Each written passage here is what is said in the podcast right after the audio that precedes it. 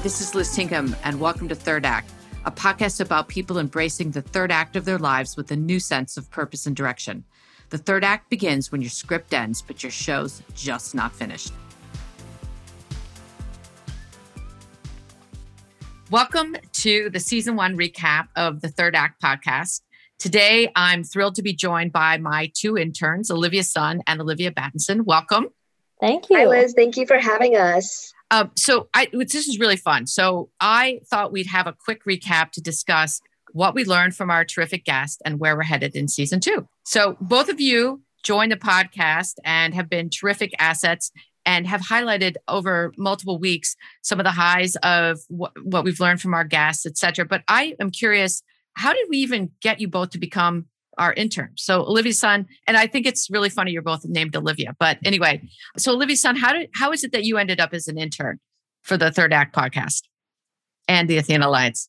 it's a funny story. I'm actually on a gap year right now. I graduated high school in spring during COVID, and I was like, what should I do during my gap year? And so I'm going to Stanford next fall, and I got in touch with the the interviewer that I had for my Stanford interview. And she was like, Oh, like there's this really cool organization called Athena, and you're interested in women's issues and also business. So this could be a cool place for you. Um, and then here I am. Ah, great. Olivia Battinson. Nice. Yeah. I'm a senior at the University of Washington Foster School of Business, and I am in the sales program. So part of that includes a practicum, which is an internship in the sales realm, but I am studying marketing and they thought that would be a better fit. So uh, landed a position in marketing with Athena and then perfectly timed it with Liz starting her podcast. So. Ah, well, it's been really fun working with both of you. You know, neither one of you really fit the demographic profile that I outlined for the Third Act podcast. I mean, let's just say you're significantly younger, but you have both brought forward so many interesting things. And so I thought it'd be great to understand the guests from your lens. So, Olivia Sun, did you have a favorite episode and why? Oh, that's a tough question. Um, I definitely had a lot of favorites, but one of the ones that really stuck with me was Anne Devereux Mills. I remember listening to her episode for the first time, and just so many things that she said resonated with me really deeply. The non transactional relationships, um, the fact that she lives life non linearly, that was all really meaningful to me, especially because a reason why I took my gap year in the first place was because I felt like I didn't know what linear career path I wanted to take. Um, I felt like I was kind of lost. But hearing Anne's story gave me a little bit more hope, as in, you don't need to have necessarily just one thing to be passionate about. Yeah, you can kind of have multiple things that you love to do, and ex- exploration is okay. What about you, Olivia Battinson? Do you have a favorite episode? Yeah, it's hard to pick a favorite, but I think, again, one that stands out to me is uh, Michelle Benincourt's because the elephant in the room Yes, the elephant in the room. Just beyond that, even though, just talking about a double life and how I think everyone to a certain extent is super busy these days and has all these things going on. And it's hard to really pick one thing to identify with and say, okay, I'm going to learn from all these sets of experiences and have them all encompassed into the one person that I am. And really being vulnerable and candid with the audience was something that I really admired and related to. Yeah. Oh, yeah. She she was absolutely terrific. What about in terms of impactful learnings? I mean, both of you are at the very early stages of your second act. I mean, actually, Olivia Sun, you're still in your first act. Yeah. Olivia Battinson, you're about to start your second act. Um, anything, Olivia B, anything impactful that you learned that you're going to take with you? Yeah, I really liked Coach Petersen's uh, discussion about success and math when he talked about Rose Bowl and I was the ultimate just glory moment that actually wasn't what he expected. And just, it's kind of a reminder for everyone to just check in with yourself and say, well, there are all these extrinsic motivators and labels of success. What does it really mean to you? And are you sticking on your own path? I think that's really important. Yeah. What about you, Olivia Sun? Hmm, I loved Olivia B's. That was that was a great one. One that really resonated with me is um, Kim Alexis Newton. In her episode, she said one of the best pieces of advice she got was listen to everyone, then listen to no one. Um, I think it's so powerful. It's very simple, but I think oftentimes it's hard to balance others' advice with with your own heart and your own head. Uh, so I think that advice allows us to make a decision based on the advice that will really like hits you the most.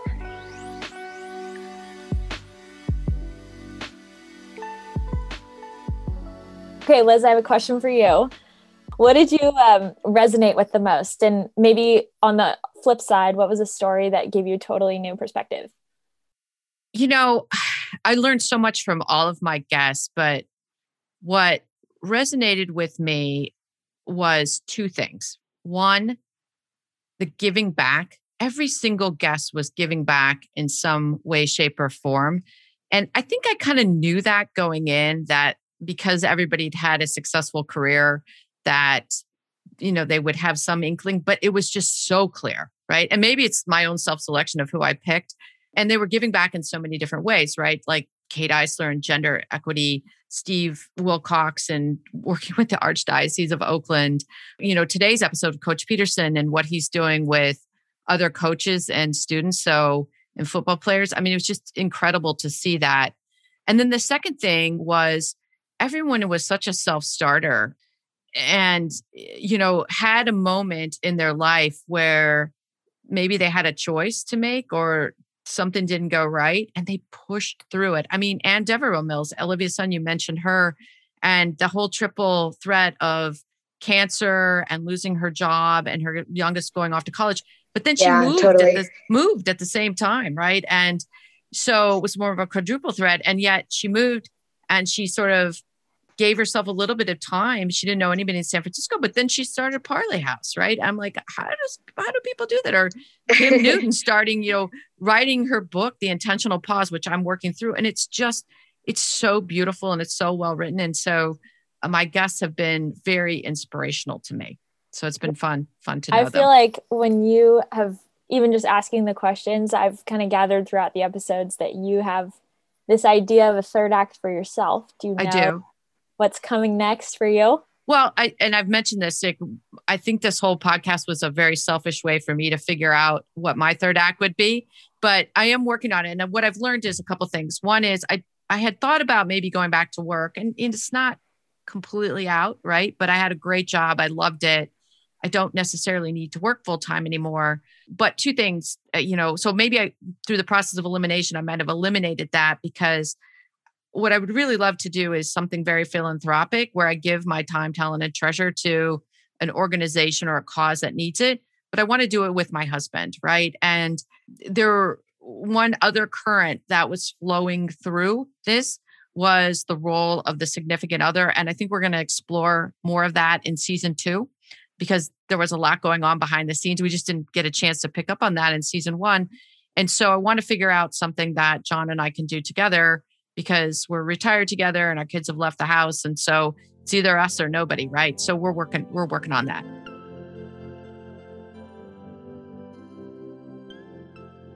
When you think about anything really surprise you olivia sun any surprises when you were listening to different episodes looking back, Jamie Hunt's story was was very inspiring. Um, she started her own distillery business, Fast Penny Spirits, and I have just so much respect for her to mm-hmm. craft a perfect recipe in two years, like quitting her job to really pursue her passion, one that it like pays homage to her Sicilian heritage. Um, and especially starting this business in a very male dominated industry that's just extremely extremely inspiring yeah um, I'm not even of drinking age yet, but I would love to meet her and I would love to try her amaro. Just listening to that episode, I was like, wow, I would really love to have a drink. when COVID is over, we want to have an event over at Fast Penny Spirits. So we'll make sure you're invited. Oh, ah, so yes, maybe after your so 21st exciting. birthday. what about you? what about you, Olivia Madison? What yeah. anything surprised you? Well, I'm just thinking about it being like yesterday was International Women's Day and kind of channeling the empowerment. It's just coursing through everyone that day. Um, I actually saw more social media posts than I've ever seen, which is super exciting. But Kate Isler, I think, was the most shocking or uh, evoked the most surprise for me because she talked about how she had no experience in the technical area working for Microsoft. She was a woman, she had a family, and she just kind of said, you know what, I'm going to take this opportunity, move to the Middle East in Dubai and it was the 90s. So totally like the forerunner for women and really just spearheading that in the tech world. I feel like being an inspiration to people today who can say, you know, I might not be an expert, but I'm just going to shoot my shot and make it happen. And I think it was amazing to see how that was so big now and or so big back then and then now it's becoming more normal at least it, it was unheard of when she did it, it, it yeah it, it, she and she just published a book that came out this past week called breaking borders and she really goes into detail it's a very funny book i recommend reading it because she had so many crazy adventures especially she grew up in a motel and she didn't oh, finish oh, no college. Way. Right. She grew up in a motel. She didn't finish college. She drove herself to her driver's test and got her license. Oh and you know, walked into Microsoft after being a like printer, like, you know, when they used to print pictures at like Walgreens. Yeah. A print shop person and something else. And that's how she got it. But that was a interesting thing about Microsoft back then is they were growing so fast and they were willing to give smart, ambitious people a chance. And then she, you know, she took the leap to go to the Middle East, which is again unheard of for a woman with a husband and children to move over there. And she was very successful. So great story. There's a common thread that I've seen, which is the global aspect of careers. Like how many people have a presence in multiple continents is just astounding to me. And i think that's how you learn for sure like hearing multiple perspectives whether that's from different cultural backgrounds gender backgrounds racial backgrounds. I think it's all super important. And i think a lot of the guests really showed that through their stories as well and liz let's turn this question back on you. Do you have um, a story that really surprised you liz? Uh you mean from one of the guests? Yeah yes. Oh gosh there were so many.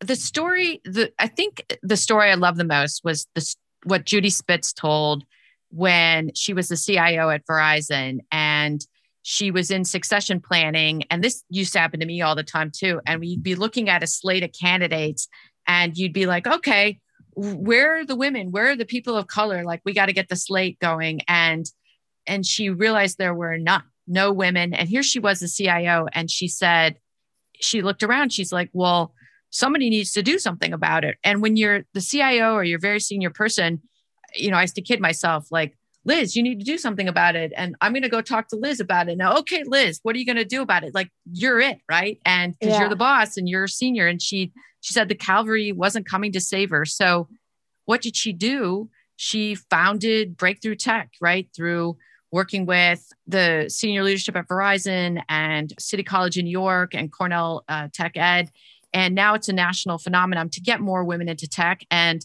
you know that just so resonated with me in terms of seeing the problem and then taking the initiative again self-starting to, to fix it i just i just love that story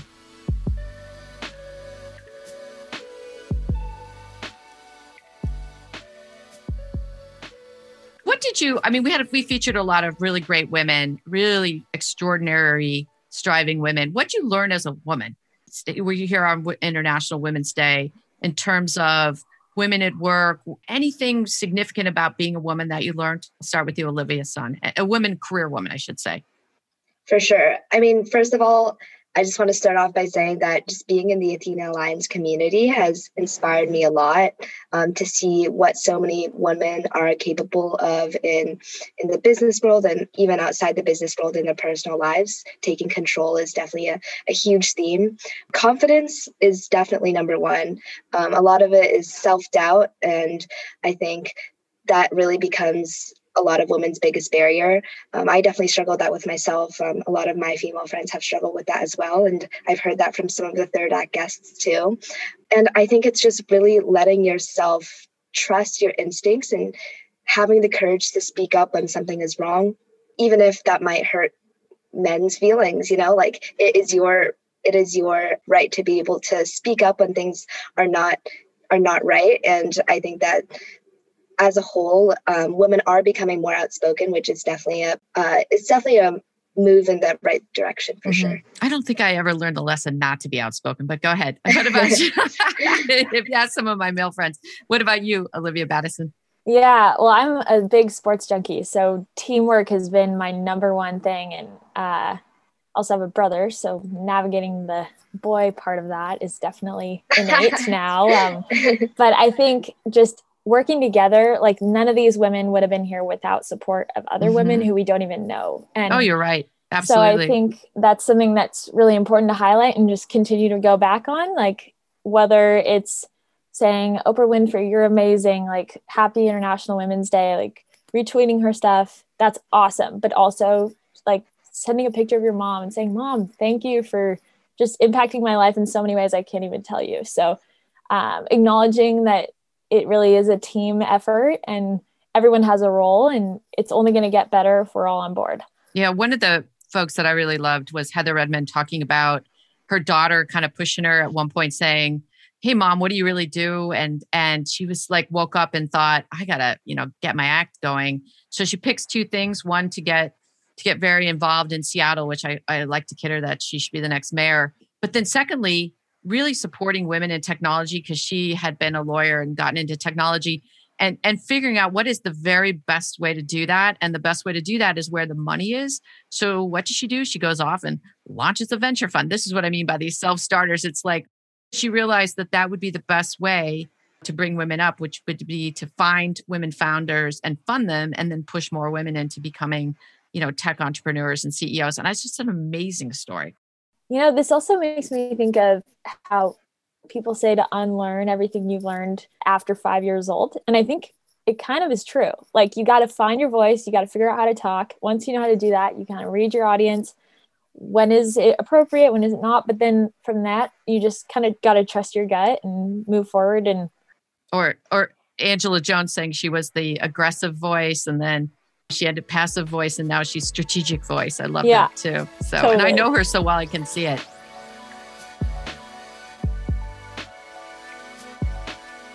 last question, and we can all ask each other this, and I think we're going to do a little lightning round. Dream guest for season two. Okay, I um, immediately one person comes to my mind. I was recently watching the Australian Open.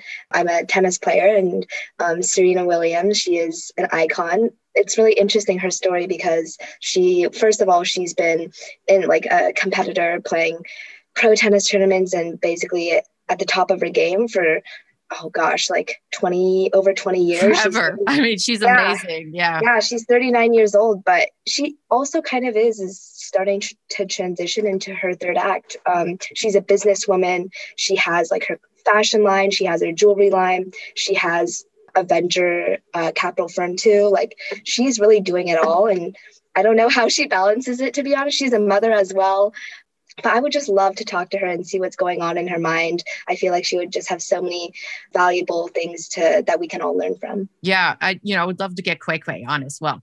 Do you know? Oh Olivia? yes. no, she's great. I would pick her too because I'm a huge fan of hers. So can you start working on that?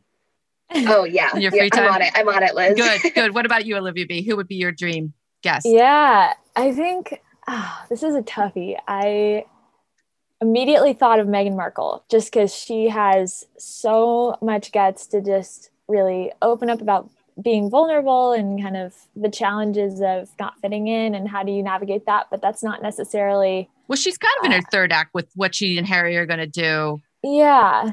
Move to California and yeah. Although it's not a traditional career, but I think, again, it would add to the diversity of thought.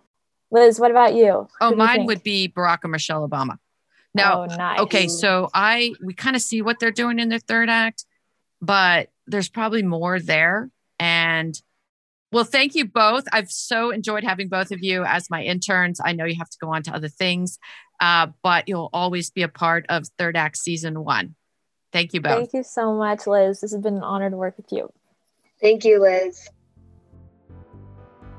Hi, this is Liz Tinkham. Thanks so much for joining me on the first season of the Third Act podcast. We're going to take a short break to get ready for season two. Please follow me on LinkedIn to understand what's coming up in season two and drop me any notes of guests you might want to hear from. Thanks again. Bye bye.